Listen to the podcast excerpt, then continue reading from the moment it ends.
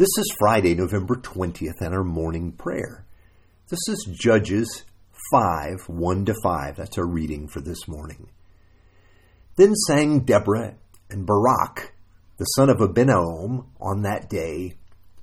The leaders took the lead in Israel, that the people offered themselves willingly. Bless the Lord. Hear, O kings, give ear, O princes. To the Lord I will sing. I will make melody to the Lord, the God of Israel. Lord, when you went out from Seir, when you marched from the region of Edom, the earth trembled, the heavens dropped, yes, the clouds dropped water. The mountains quaked before the Lord, even Sinai before the Lord, the God of Israel. It's sort of a, a, rumor, most people think, that President Harry Truman is the first person to say, just think of what could be accomplished if no one cares who gets the credit. Yeah, there is a great temptation, right, to be in the spotlight. And this can be especially true when you've done something significant, when there's something to celebrate. We don't like the credit going to someone else. Now, our text for today comes from the book of Judges. The words are taken from a victory song sung by Deborah and Barak.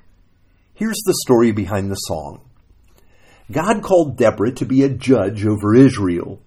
Now, the term judge referred not only to a judge hearing legal cases, more often it was used to describe a leader appointed by God to rescue his people when they were in a time of distress. Now, Deborah is the only female judge, and yes, she did actually also hear cases brought to her for judgment. Now, in those days, the Canaanites, under the leadership of King Jabin, were, were oppressing Israel. Jabin had a modern army serving under his general named Sisera, and the situation for Israel looked impossible. Their defeat seemed all but certain. Israel was ill equipped, but the Canaanites had iron chariots, sort of like the battle tanks of their day. Yet God told Deborah to deliver his word to the leader of Israel's forces. That's Barak, and his name means lightning.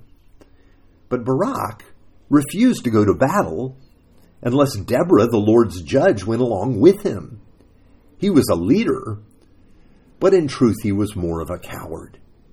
So Deborah told Barak that because of his reticence, the glory of the victory would not go to him.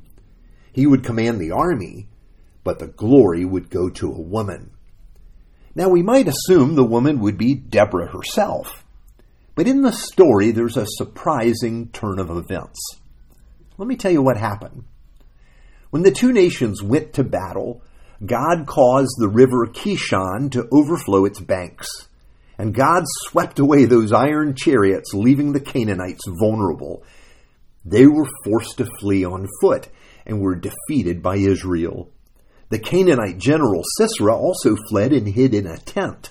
And there a woman named Jael caught Sisera while he was sleeping, and it's going to sound bad. She drove a stake through his temple and killed him. It's a gruesome scene for sure.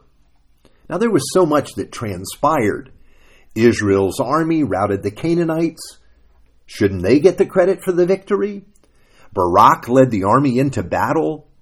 Maybe he should get the glory. Deborah gave confidence to Barak by going along with him.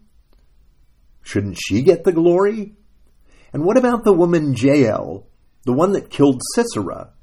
Shouldn't she get the glory for the victory? If you answered none of the above, you answered correctly. The song that Deborah and Barak sing is about the advance of God. You see, the thread that runs through the song is about the Lord. You see, it really does matter who gets the credit because the glory belongs to the Lord alone. Who gets the credit in your life? Who's the hero of the story? If you look closely, you'll be able to see it as all gift, a gift of the grace of God. Let's pray.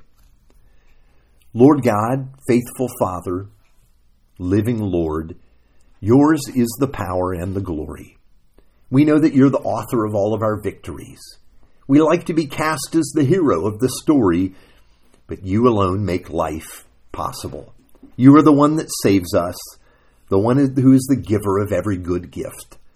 Let this season be one when we remember your goodness and glorify your name. Amen.